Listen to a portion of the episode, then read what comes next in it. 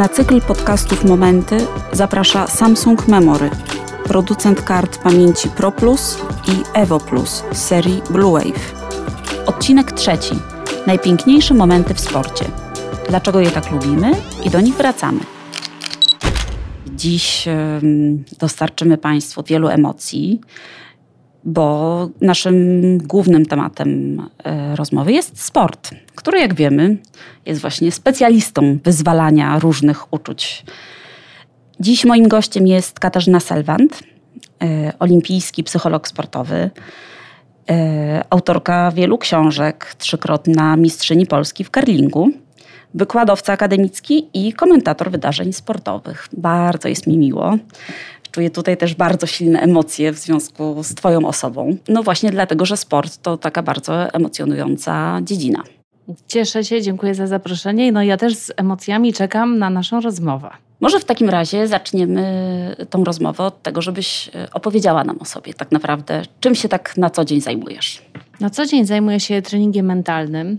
No i co to jest ten trening mentalny? Ja zawsze porównuję go do treningu na siłowni. Tak jak na siłowni budujemy na przykład biceps, prawda, mięśnie, chcemy widzieć przyrost masy mięśniowej, to nas bardzo cieszy, to na siłowni umysłu e, ćwiczymy głowę. I to można właśnie robić z psychologiem sportowym. Jest też takie pytanie, ile procent w sporcie to głowa, ile e, procent w sporcie to mięśnie czy przygotowanie taktyczne, techniczne. Mhm. Okazuje się, że w XXI wieku poziom wyrównania, przygotowania sportowców jest bardzo podobny i decyduje właśnie głowa. Mhm. I mówi się, że 90% to głowa, a ja bym powiedziała, że po prostu ta siła mentalna i odporność to jest ten procent, nawet niewielki, ale który przechyla szale ku zwycięstwu. To jest tak naprawdę kluczowy. Jest kluczowy, bo wygrywają ci, którzy są silni i odporni mentalnie. Mhm. Miałyśmy okazję y, porozmawiać chwilę przed y, tym spotkaniem, kiedy zapytałam Cię, jak spędziłaś dzisiejszy dzień, i powiedziałeś, że tak naprawdę od rana do teraz miałaś konsultacje. Czy możesz nam coś więcej o tym opowiedzieć? Z kim y, konsultujesz, co konsultujesz, jak to wygląda? Prowadzę konsultacje indywidualne.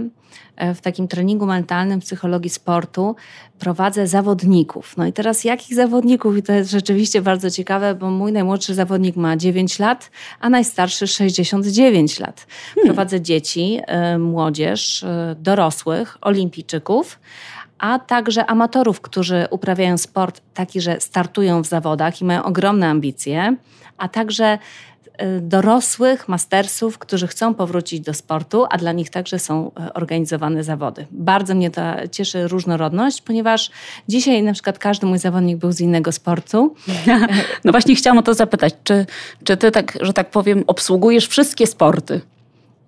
Większość, jeszcze nie wszystkie chyba u mnie się znalazły w gabinecie. Ale, ale to, nie dlatego, że ty nie masz na to ochoty, tylko dlatego, że nie zgłosiły się takie osoby, tak? Jeszcze, ale z ciekawostek to, to były u mnie różne i, i sportowy taniec na róże, i wyścigi dronów sportowych, e, oprócz piłki nożnej oczywiście i pływania, które są dosyć popularne. Czyli rozumiem, że e, gdybym ja, amatorka e, stylu łyżwowego na biegówkach, chciała przejść po taką konsultację, żeby się trochę bardziej zmotywować, żeby mieć lepsze osiągi, to rozumiem, że e, nie mam tutaj przeciwwskazań. To serdecznie zapraszam. Myślę, że i w sporcie, i w biznesie, i w życiu codziennym trening mentalny nam jest bardzo potrzebny bo na przykład pewność siebie, mhm. czy wyznaczanie prawidłowe celów, e, czy motywacja, no przyda nam się po prostu zawsze. Mhm. E, jesteś psychologiem, ale także utytułowaną zawodniczką karlingu, zwanego też szachami na lodzie. Jak trafiłaś na taflę lodową? Do curlingu trafiłam prosto z aquaerobiku, e, ponieważ wraz z przyjaciółką chodziłyśmy na zajęcia z aquaerobiku i ona mi na tych zajęciach powiedziała, że uwielbia w telewizji oglądać dwa sporty i na któryś z nich musimy pójść na trening. Więc było to podnoszenie ciężarów i curling.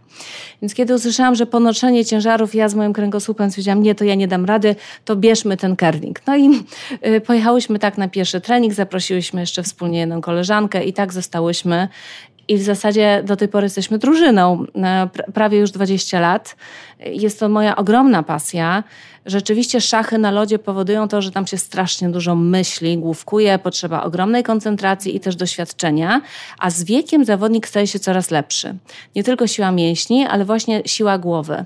Czyli co, doświadczenie też? Doświadczenie jest ogromne. No, kilka lat temu moja drużyna wygrała Polską Ligę Curlingu. Mówili, no te mamuśki, już nikt tam na nie nie stawiał, a my wygrałyśmy. Czym? Właśnie doświadczeniem, taką naszą postawą, tym, że mamy z tego ogromną przyjemność. No i co, pokonałyśmy te młodsze zawodniczki, z czego się strasznie cieszę. No to gratulacje faktycznie.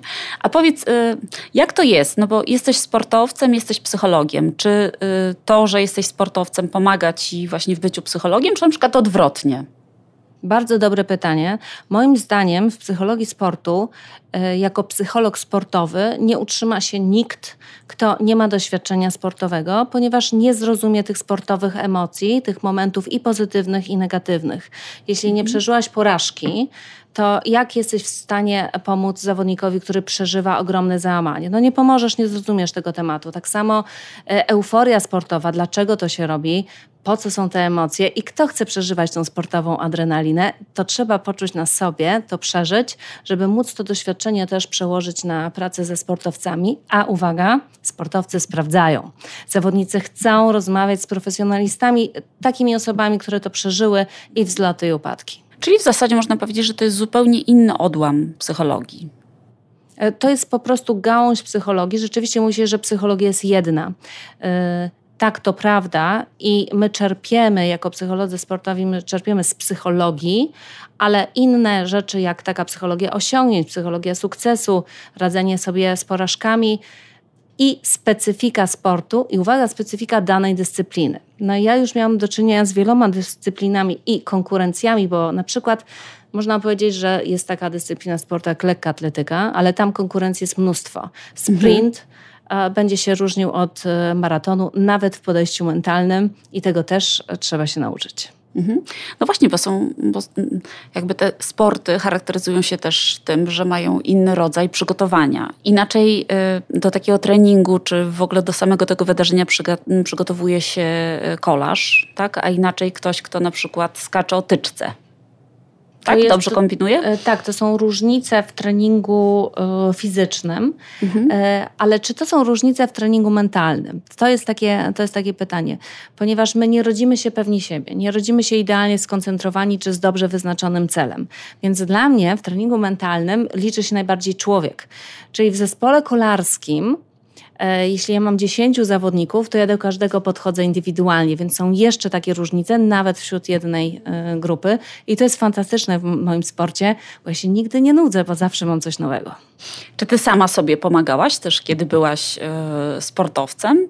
Tak potrafiłaś się tak właśnie zmotywować, sama do siebie przemówić takim głosem, który jakoś działał i, i coś w tobie zmieniał?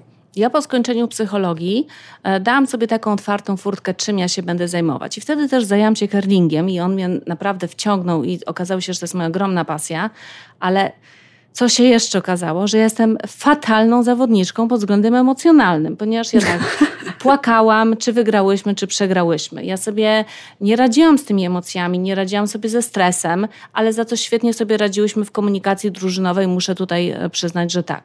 No więc ja wszystkie znane mi metody z psychologii postanowiłam na sobie wypróbować i zgłębić tajniki psychologii sportu. I ja teraz wiem, co działa, a co nie, więc ja wszystko sprawdziłam w praktyce.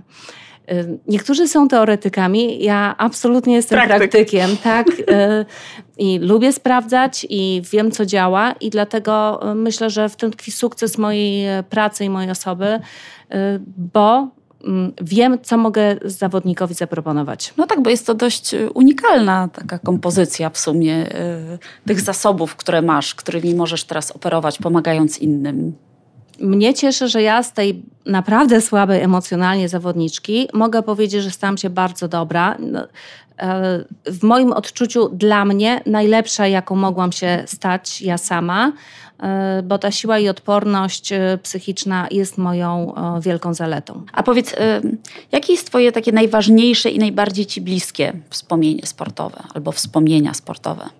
Mm, to jest mój udział w Igrzyskach Olimpijskich jako y, psycholog. Y, nie psycholog jednej kadry, ale po prostu naszych y, sportowców. To jest Londyn 2012. Fantastyczna przygoda. Przygoda taka sportowa, mentalna, która bardzo mnie wiele nauczyła i otworzyła mi oczy. Ja zrozumiałam, będąc tam, jak duże jest obciążenie psychiczne, mentalne dla zawodników, którzy jadą pierwszy raz. I mhm. uważam, że dobrze jest, kiedy jedzie młody zawodnik, nawet junior, czy ktoś, kogo szykujemy na Igrzyska Olimpijskie, on się sam szykuje też na za cztery lata, bo on musi się obyć z tak dużą imprezą. Mhm to są tak wielkie emocje, że ja jak przyjechałam i miałam kolegę, z którym się zamieniałam i on mnie oprowadzał po stołówce, to stołówka była tak wielka, była tak wielkim hangarem, że ja na początku pierwszego dnia praktycznie nic nie zjadłam, bo nie wiedziałam, co ja mogę zjeść, bo było, był tak duży wybór. Mhm.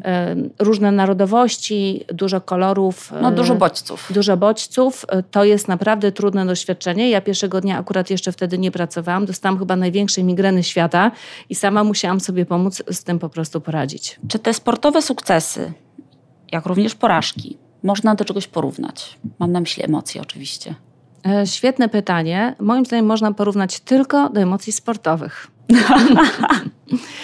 e, tak myślałam nad tym i to są takie duże przeżycia. I teraz dlaczego one takie są? Ponieważ to jest wieloletni wysiłek, wysiłek tego zawodnika, często całej jego rodziny, e, klubu, ekipy, trenerów.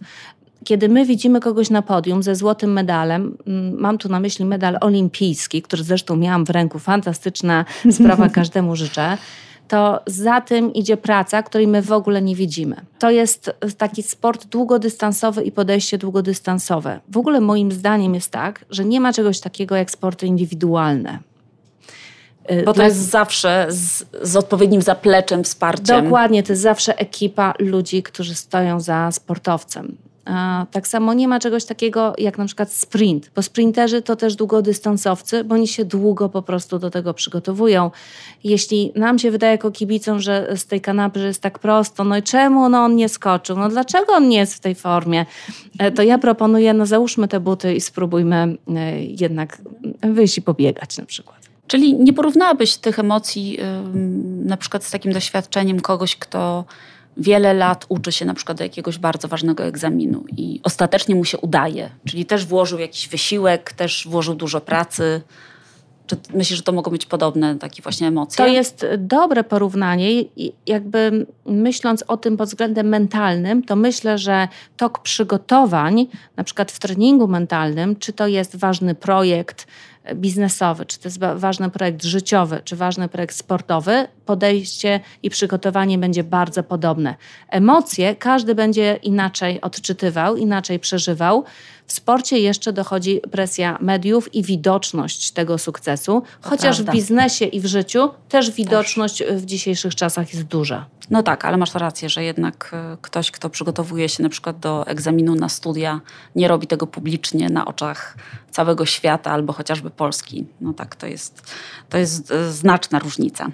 No, o sportowcach mówi się, że najtrudniejsze jest powtórzenie sukcesu i że nawet ci na szczycie potrzebują wsparcia. Czyli na przykład, kiedy ktoś yy, osiąga sukces na igrzyskach, wykonał już jakąś pracę, żeby do tego sukcesu się zbliżyć czy go osiągnąć. Y, potem po czterech latach znowu potrzebuje wsparcia? Znaczy da się tą, tą pracę, którą wykonał już kiedyś jeszcze raz przetworzyć, czy znowu się właśnie uruchamia tutaj psychologa i poszukuje wsparcia? Mówi się w psychologii sportu, że rzeczywiście najtrudniej jest powtórzyć sukces. E, sukces olimpijski jest powtarzalny chyba najtrudniej, ponieważ jest to okres czteroletni, bardzo długi. E, mamy przykłady polskich sportowców, chociażby Anita Włodarczyk, która e, trzy razy zdobyła złoty medal. No to e, dla mnie naprawdę kobieta rakieta, mhm. fantastycznie chylę czoła, przygotowanie mentalne i taka siła ogromna. Żeby powtórzyć sukces, musi się na to złożyć wiele czynników. I tutaj są takie dwie szkoły. Jedna jest taka, że zawodnicy analizują, jak doszli do tego sukcesu i próbują te cztery lata powtórzyć. To znaczy robić praktycznie to, to samo, to samo co robili, które jest, to, to samo jest w ogóle zapisane często przez trenera w takim zeszyciku, który się prowadzi, taki dzienniczek sportowca i tam jest, wszystkie dane są zatrzymane. inni sportowcy mają też inne podejście. Ono czasami się też sprawdza, że może wprowadzić coś nowego, bo to, co było ok, nas tam doprowadziło, ale teraz tutaj zmieniły się czasy i może trzeba wprowadzić nowe technologie. I to też jest y, ok. Ale ci, którzy powtarzają sukces i jeszcze raz zdobywają złoty medal, y, to nie są czarne konie zawodów. To są ci, którzy nie tylko mają talent, ale mają, jak to się mówi, ciężką pracę. Y, Czyli bo, determinacja. Tak, bo talent wystarcza tylko na chwilę. Mamy takich sportowców, których kochamy dzisiaj, w tej chwili oni dzisiaj zdobyli sukces jakiś światowy, ale jeszcze tego sukcesu nie powtórzyli. My mamy wobec nich coraz większe oczekiwania, oni mają coraz większą presję, a ich wykonanie jest coraz słabsze. To jest trudność duża. Czy ty jesteś zwolenniczką którejś z tych metod, o których wspomniałaś? Y, ja lubię rzeczywiście to powtarzanie sukcesu, y, analizę tego, co nas tam doprowadziło, bo zawsze się tak, co zrobiliśmy źle, co trzeba wyrzucić, a rzadko kiedy pamiętamy o tym, co było dobre i co należałoby kontynuować. Za to sportowcy lubią nowości, bo trening jest żmudny i nudny i powtarzanie ciągle tego samego po prostu można y, człowieka wykończyć. Y, bo taka monotonia nie jest też wskazana. Y, także no, mhm. no co, pod względem takiego nastawienia psychicznego. Mhm. Nie, bo pomyślałam też o tym, że y, to ciało się zmienia, że wiek dla każdego sportowca gra olbrzymią rolę, prawda? Jakby można osiągać sukcesy właśnie jako bardzo młoda osoba, a z wiekiem w niektórych dyscyplinach ta szansa maleje. Zgodzę się z tym i jeszcze dodam, że z wiekiem najważniejsza będzie regeneracja, to znaczy więcej regeneracji jest potrzeba snu, odnowy biologicznej, e, tego wszystkiego, aby odpocząć, aby dać ciału się zregenerować i z nowymi siłami, ze wzmożonymi siłami jeszcze raz podejść do, e, no cóż, do zdobycia złotego medalu. Mhm. A co się składa na Twoje właśnie wspomnienia sportowe? No bo ten sukces w sporcie to jest właśnie ten moment, który już my wszyscy widzimy, ale jest cały ten okres przygotowań i tak dalej. E, co Ciebie najbardziej tak wzrusza, czy porusza, czy emocjonuje, kiedy właśnie myślisz o całym tym procesie? Ja lubię myśleć o tych chwilach, które były bardzo pozytywne, e, na przykład w treningu, ale lubię też wspominać, i to uwaga, powiem rzecz niepopularną, te chwile, które były trudne, bo to one, e, to one nas budują. E, te chwile, które pokonaliśmy, się pokonać siebie. No ja może nie za bardzo lubię to stwierdzenie, ale coś w tym jest, gdzie przekroczyliśmy pewne bariery, pokonaliśmy trudności i przede wszystkim wytrwaliśmy w danej dyscyplinie sportowej i dzięki temu poszliśmy dalej. To jest naprawdę fantastyczne. A czy jako sportowiec wyczynowy inaczej patrzysz na sport? Na przykład inne aspekty cię wzruszają czy ciekawią? Ja bym powiedziała, że ja jako y, sportowiec, ale także psycholog, zupełnie inaczej oglądam wywiady ze sportowcami i inaczej oglądam sport. Y, co ciekawe, ja też na przykład inaczej oglądałam ostatnio konkurs Chopinowski, gdzie byłam na widowni z moją przyjaciółką, która jest wielką pasjonatką muzyki. Ja też, ale ja patrzyłam na ciało Aha. zawodnika, tutaj pianisty zwracam uwagę na to, jakich słów używa, o czym mówi, i muszę się przyznać, że ja mogłabym po prostu obstawiać w zakładach, bo ja po mowie ciała w wywiadzie, który zawodnik daje przed startem, mogłabym obstawiać, czy on wygra, czy nie. Y, dużo on pokazuje. Bardzo ciekawe. Y, dużo zawodnik pokazuje, dużo mówi, y, mówi nie mówiąc mhm. i też pokazuje nam pewne rzeczy. To nie są takie e, sprawy oczywiste, to są niuanse, ale rzeczywiście ja to wszystko widzę, kibicuję, a też jestem w stanie z tych wywiadów wywnioskować, kto na przykład pracował mentalnie wcześniej. No, to też jest bardzo ciekawe. A czy te niuanse, o których wspominasz, zawsze są takie same? To znaczy, zawsze te, te osoby, które możemy obstawić, zachowują się w ten sam sposób? Czy to są po prostu różne składowe, które ty wychwytujesz? Jest wiele składowych, ale o niektórych mogę powiedzieć. E, oprócz takiej mowy ciała, i to nie chodzi mi o postawę zamkniętą czy otwartą, tylko jak jesteśmy zestresowani, to na przykład ramiona mamy troszkę wyżej ponieważ mhm. spinają nam się tutaj e, mięśnie, tutaj barki nam się spinają. Jeśli jesteśmy zestresowani, to jesteśmy bardziej spoceni, czy też bardziej czerwoni na e, twarzy, mamy zaciśnięte usta. Jeśli pytanie jest niewygodne, to też zawodnicy różnie reagują. Wiem, że niektórzy też przeszli profesjonalne szkolenia mediowe, mhm. żeby też nie dać się tutaj wkręcić dziennikarzom. Dobrze wypaść. Tak, dobrze wypaść i nie powiedzieć tego, czego się nie chce powiedzieć, co też jest ważne. I uwaga, nie obiecać czegoś. To jest duża trudność zawodników e, takich no, mhm. amatorów, tych, którzy startują po raz e, pierwszy, lub też profesjonalistów, którzy nie są dobrze przygotowani, że oni dają publiczną obietnicę że ja Z której potem medal. są rozliczani bardzo są brutalnie. Rozliczani. Ja tutaj przywołam Adama Małysza, który jest absolutnie pozytywnym przykładem i on odpowiadając na pytanie, Panie Adamie, ale czy Pan przywiezie złoty medal? Ja chcę oddać dwa dobre, równe skoki. Panie Adamie, ale czy Pan zrobi rekord skoczni? Ja chcę oddać dwa dobre, równe skoki. Panie Adamie, ale czy Pan pokona Hanawalda? Ja chcę oddać dwa dobre, równe skoki. Trzeba się zastanowić, co w naszym życiu jest takimi dwoma dobrymi, równymi skokami. To jest moim zdaniem recepta na wiele naszych startów, czy to w sporcie, czy to w biznesie, czy to w życiu.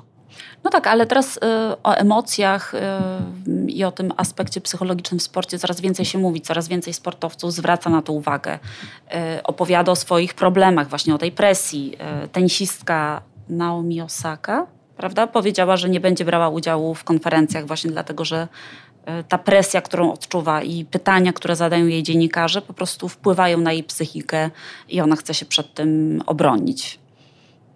To jest e, ciekawe podejście, bo przecież tenis profesjonalny na tak wysokim poziomie wiąże się z konferencjami prasowymi. Tego oczekują też e, sponsorzy, tego oczekują kibice i my jako kibice teraz lubimy zaglądać nie tylko na kort tenisowy, tylko chcemy też poznać i opinię tego zawodnika, chcemy poznać e, to, jak on mówi, czy mu się dobrze grało, czy nie i, i co on zamierza grać w następnym meczu. Więc to jest myślę, że trudna postawa, bardzo odważna. Ciekawa jestem, jak na to świat tenisowy będzie reagował i w którym kierunku te konferencje, na przykład prasowe, będą iść w przyszłości. No, y, z tego co pamiętam, to reakcja była chyba taka dosyć burzliwa. Znaczy, nie było chyba na to zgody, no ale y, tenisistka postawiła na swoim i postanowiła chronić swoje zdrowie psychiczne. No ale właśnie wspomniałaś o kibicach. Ja chciałam zapytać o tych najwierniejszych kibiców, czyli rodziców dzieci którzy to bardzo silnie przeżywają wszystkie sukcesy i porażki swoich e, pociech. To rodzice to moja w ogóle ulubiona grupa. Ja też specjalne szkolenia mam dla rodziców sportowców, bo oni jako osoby najbliższe mają największy wpływ na tych młodych zawodników. Oni wszędzie jeżdżą z zawodnikami yy, i nie chodzi mi tylko o zawody, ale także o treningi. E, oni te zawody czy występy swoich młodych pociech e, to też e, filmują, nagrywają, ręce im się trzęsą, oni najbardziej kibicują i co ciekawe, oni najbardziej przeżywają. I to często rodzice potrzebują takiego wsparcia albo powiedziałabym pewnej takiej psychoedukacji sportowej, jak powinni się zachowywać, aby wspierać, bo intencje mają bardzo dobre, ale wykonanie nie zawsze jest tak fantastyczne, jakby mogło być. Czyli na przykład taki rodzic na trybunach, który skanduje i, e, i krzyczy, i, i cieszy się głośno, i klaszcze, i robi niemalże fikołki. To jest e, pożądane zachowanie? Do pewnego wieku dla zawodników to jest rzeczywiście duże wsparcie i oni lubią, ale jest taka granica, jakaś taka nieprzekraczalna. Dla każdego zawodnika to jest inny moment i on mówi, mamo, tato, wy już ze mną nie jeździcie, proszę was. Albo niech jeździ na przykład mama, bo ona jakoś to lepiej tam wytrzymuje, tato, ty już nie jeździ, wiesz, proszę cię, już tam y, nie rób, jak to się mówi, nie rób siary. No tak, tak mówią y, moi zawodnicy tutaj, y, cytuję. Czyli zawodnicy czasami nie chcą widzieć tych bliskich osób na nie tych trybunach. Nie chcą, bo w pewnym momencie oni czują, że robią to dla nich. I muszą odkryć w sobie taką motywację wewnętrzną, że robią to dla siebie, dla własnej pasji, dla własnej przygody, a że to nie jest dla tej motywacji zewnętrznej, czyli dla rodzica, bo dla trenera trener i tak jest obecny, ale ten rodzic no, czasami może nie pojechać lub też na przykład jechać co drugi raz, co też jest już jakimś rozwiązaniem. Mhm. Ale mówiliśmy, że rodzice to najwierniejsi kibice. E, z którymi to w sumie bardzo często też pracujesz, e, bo wspólnie analizujecie całe przygotowania, treningi czy też zawody. Nie zawsze możesz na nich być, jak rozumiem. Ja najczęściej w ogóle nie jeżdżę na zawody, bo ja musiałabym się zmultiplikować yy, i być jednocześnie, bo to szczególnie jest w weekendy, w wielu miejscach naraz. Mm, ale mm, zostaje nam takie narzędzie, które się nazywa wideoanaliza i tutaj właśnie ten rodzic, który najczęściej nagrywa y, dane wydarzenie sportowe, no jest tutaj nieoceniony, y, ponieważ my to potem z zawodnikiem możemy sobie na spokojnie obejrzeć i sobie przeanalizować i opowiedzieć dokładnie, praktycznie minuta po minucie, co tam się działo, nie tylko taktycznie, ale także mentalnie, co jest wielkim y, tutaj takim plusem. A co rekomendujesz y, takim rodzicom, którzy na przykład jadą na zawody, żeby ze sobą zabrali? Co powinien zawierać taki zestaw kibica? Zestaw kibica to co innego niż zestaw, który powinien zabierać sam sportowiec, bo uważam, że młody sportowiec to w ogóle powinien się pakować sam i on odpowiada za sprzęt, który sobie tam zapakuje. Ale, Jasne, ale kibic. Ale kibic bo rodzic, jest nas więcej Oczywiście, jednak. tak. To przede wszystkim powinien zapakować przekąski. Bo okazuje się, że młody sportowiec y, i lub też rodzic może być głodny w każdym momencie, a wtedy spada nam koncentracja, jak jesteśmy głodni, więc przekąski są e, bardzo ważne.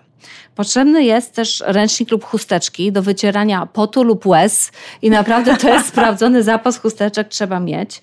E, ja też rekomenduję dobrą kartę SD i koniecznie też e, zapasową albo jedną bardzo dobrej jakości, e, na którą możemy nagrać zawody, czy przez telefon, tablet, czy, czy aparat fotograficzny, na przykład nie wiem, Samsung Pro Plus, Evo Plus, coś co będzie pewne. I Chciałabym, żeby zawsze był taki sportowy też dzienniczek, gdzie można zrobić jakąś małą notatkę. Czyli y, gdybym była rodzicem y, dziecka, które jest uzdolnione sportowo, bierze udział w różnych zawodach, powiedziałabyś mi, że powinnam nagrywać wszystkie te treningi, te, te zawody? Znaczy, jak, jak to się odbywa? Y, te najważniejsze y, zawody, te najważniejsze treningi y, fajnie jakby były nagrywane, bo to jest materiał absolutnie nieoceniony, to jest kopalnia wiedzy i dzięki takiej analizie zawodnik może zrobić też ogromny y, postęp. Ale jak to się technicznie odbywa? No bo to, to znaczyłoby, że y, twój komputer jest po prostu przepraszam, zawalony y, plikami, czy też po prostu musiałabyś być ciągle online, ciągle coś odtwarzać. Jak ty to robisz, mając tylu podopiecznych? Ja zazwyczaj oglądam e, te nagrania razem z zawodnikiem lub z rodzicem i zawodnikiem. Oni przynoszą mi to albo na karcie, e, albo na jakimś e, nośniku, albo to oglądamy prosto z telefonu. Ważne, żeby te nośniki, na których są nagrywane sportowe emocje, czasami całe wydarzenia, przede wszystkim były pojemne, żeby były też mocne, odporne. No tak, na różne... Zdarzają się różne, różne sytuacje rodzice w emocjach na przykład upuszczają pewne urządzenie, drży im ręka. Y, najgorsza jest sytuacja, kiedy na przykład oni mówią, ojej, karta się skończyła. No, no to jest, jest. tak, a tutaj kluczowy moment i potem jak my mamy to przeanalizować. Ja wiem, że rodzice moich zawodników bardzo sobie cenią na, na przykład karty Samsung, które mają dobrą pojemność.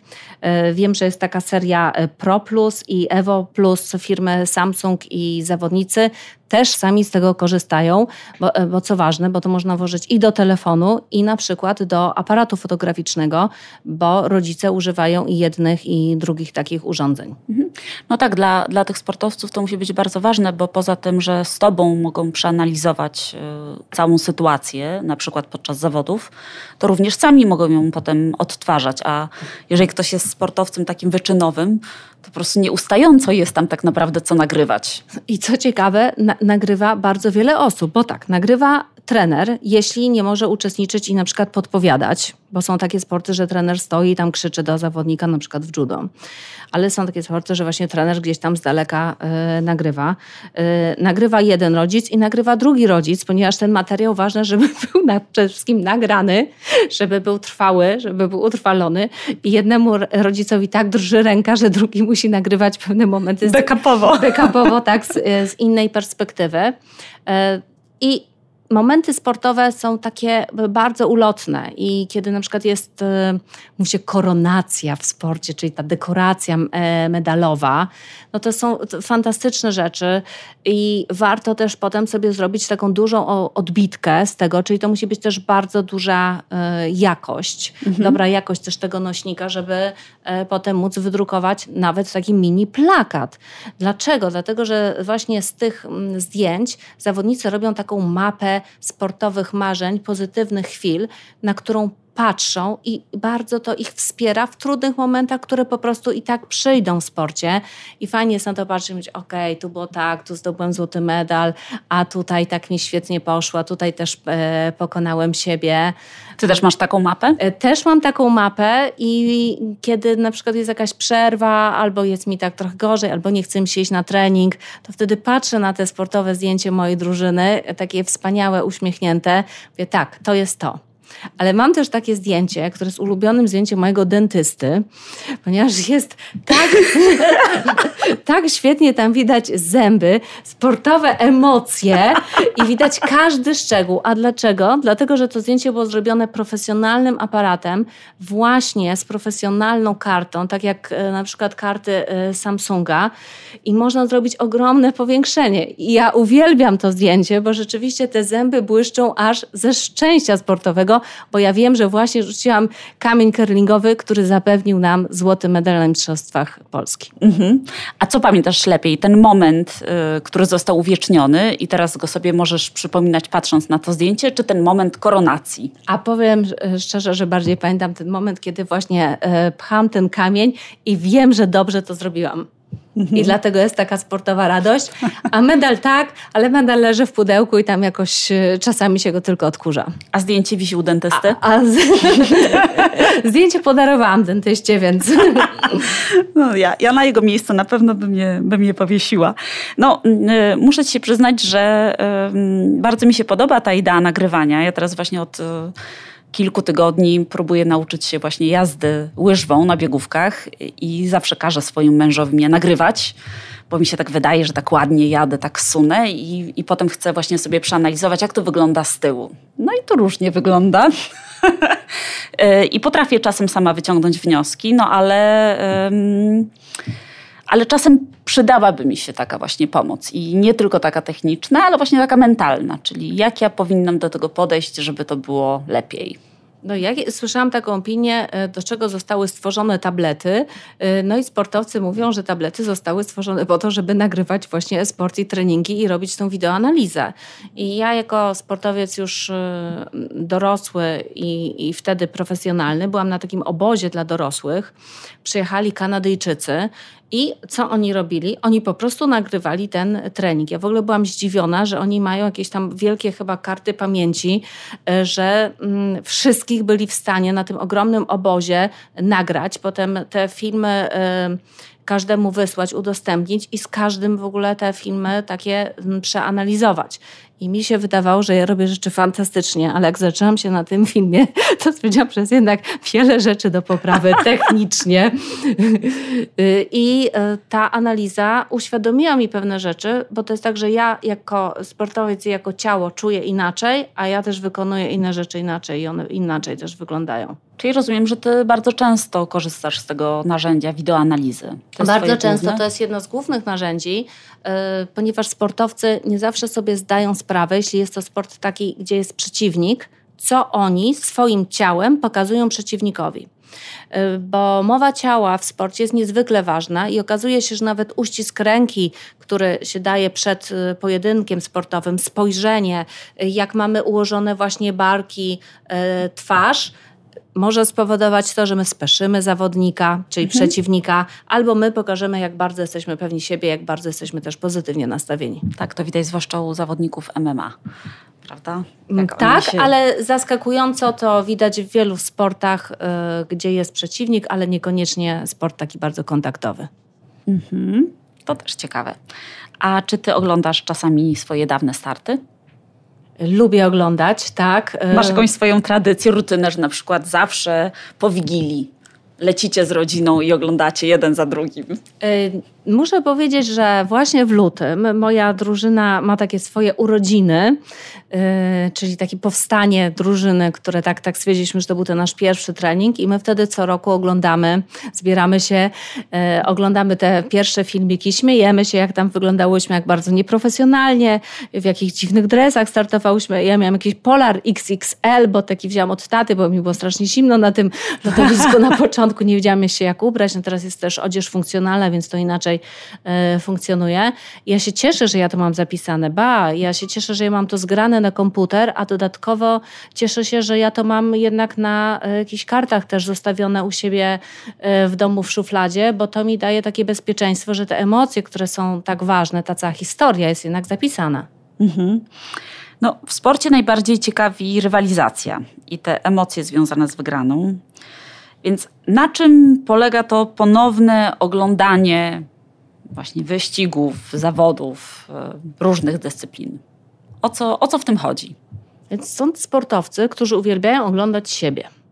Są sportowcy, którzy lubią tylko coś uprawiać i absolutnie tego nie chcą oglądać, bo dla nich te emocje są tak albo za duże, albo jest to zbyt nudne, jeśli sami nie startują. Ale jeśli mieliby tam zobaczyć siebie, to byliby pewnie bardziej zainteresowani.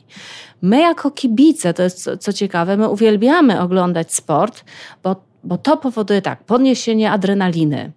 Yy, szczególnie jak startuje nasz kraj, to my się czujemy, że to nasze plemię mhm. startuje przeciwko innej nacji. No i teraz my, czy pokonamy ich, prawda? My, a oni. Yy, lubimy, a my jako Polska to w ogóle lubimy wracać do różnych meczów y, sprzed naprawdę wielu, wielu lat, gdzie wygraliśmy i lubimy wspominać też te pozytywy bo to nam daje, myślę, że taką pozytywną też motywację, dobrą motywację do tego, żeby ten sukces powtórzyć. Nie zawsze to się jednak udaje, ale te chwile, one są też często powtarzane w telewizji, nawet w jakichś fragmentach, y, bo to są takie fajne, fajne emocje po prostu. A ty, czy, czy ty sądzisz, że można y, odtworzyć te emocje?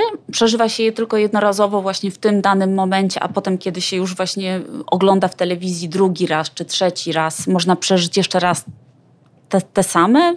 To jest taki slogan, przeżyjmy raz, e, jeszcze, przeżyjmy raz, jeszcze raz to samo. I to się da? I e, myślę, że tak. Ja jak oglądam te momenty, które mnie wzruszały w sporcie wiele lat temu, to w tej chwili one nadal mnie wzruszają. I to jest ciekawe, że to jest taki katalizator tych pozytywnych emocji. Może to nie jest taka już niewiadoma, prawda? Czy, czy ktoś wygrał, czy nie wygrał i jak to będzie, ale miło się dalej cieszyć. I ja osobiście bardzo lubię oglądać, jak sportowcy też się cieszą. E, no ja się niezwykle wzruszam, muszę powiedzieć, jak ktoś stoi na podium, jak są te łzy sportowe, bo ja się czuję po prostu razem z tym sportowcem, że ja... E, Jesteś połączona. Że jestem połączona, że ja wygrywam, przegrywam, zawsze z nim. Mhm. A czy ty myślisz, że są jakieś szczególne wspomnienia związane ze sportem, do których właśnie warto wracać? Wspomniałaś na początku, że często wracasz do tych pozytywnych, ale też do tych negatywnych. Lubię te wspomnienia e, z początku. E, jest takie mm, powiedzenie szkockie, że trzeba pamiętać skąd się też pochodzi, gdzie się tam zaczęło. I rzeczywiście tak jest. Trzeba pamiętać skąd jesteśmy i gdzie zaczynaliśmy, a gdzie jesteśmy teraz. I dlaczego to jest ważne? Ponieważ to buduje nasze poczucie własnej wartości, i y, pewności siebie. I najważniejszy element, czyli poczucie własnej skuteczności, bo to pokazuje, jaką drogę przeszliśmy, i wtedy porównujemy siebie samego ze sobą. I to w psychologii sportu uważane jest za najważniejszy i najlepszy element, który możemy dla siebie zrobić. Mhm. Czyli nie porównujemy się z zawodnikiem X czy Y, bo być może nigdy nie będziemy tacy jak oni, oni nie będą tacy jak my, ale widzimy, jaki zrobiliśmy postęp, i to raduje nasze serca. A jaka jest różnica między przegraną a porażką? Z Twojej perspektywy, właśnie psychologa i sportowca. I jest różnica, i nie ma różnicy. Mhm. Bo myślimy sobie tak, porażka to jest już taki naprawdę, y, naprawdę coś takiego dużego, dół. Mhm. Ale z perspektywy sportowca, czy to jest przegrana, czy to jest porażka, dla wielu sportowców każda przegrana jest porażką. I jeśli tak jest, a w sporcie, jak powiedział tata Kamila Stocha, na 100 porażek jedno zwycięstwo, y, to znaczy, że ten sportowiec będzie przeżywał bardzo wiele trudnych momentów. Y, więc ważne, do czego się dąży, ale też trzeba sobie jakoś z tymi porażkami, czyli przegranymi, y, radzić. Radzić. Trzeba być bardzo silnym. Trzeba być bardzo silnym. Czy z tym się rodzimy? Nie. To może dać nam otoczenie, to może dać nam nasza praca, którą włożymy w to i zmiana perspektywy. Czyli zmiana perspektywy przegranej, e, żeby ona już nie była porażką, tylko żeby była lekcją albo po prostu krokiem, który robimy naprzód. Mhm. No, Katarzyna, kończymy naszą rozmowę. No szkoda, bo świetnie się rozmawiało. No mnie też, ja jeszcze tutaj miałabym bardzo wiele pytań, ale teraz e, chciałabym Cię zapytać, tak jak e, wszystkich e, moich gości, z jakim mottem byśmy zakończyły tą rozmowę? Wygrywania można się nauczyć. Wygrywania można się nauczyć. Super. Bardzo Ci dziękuję. Moim gościem była Katarzyna Selwand, olimpijski psycholog sportowy, trzykrotna mistrzyni Polski w karlingu, wykładowca akademicki, komentator wydarzeń sportowych. Serdeczne dzięki. Dziękuję.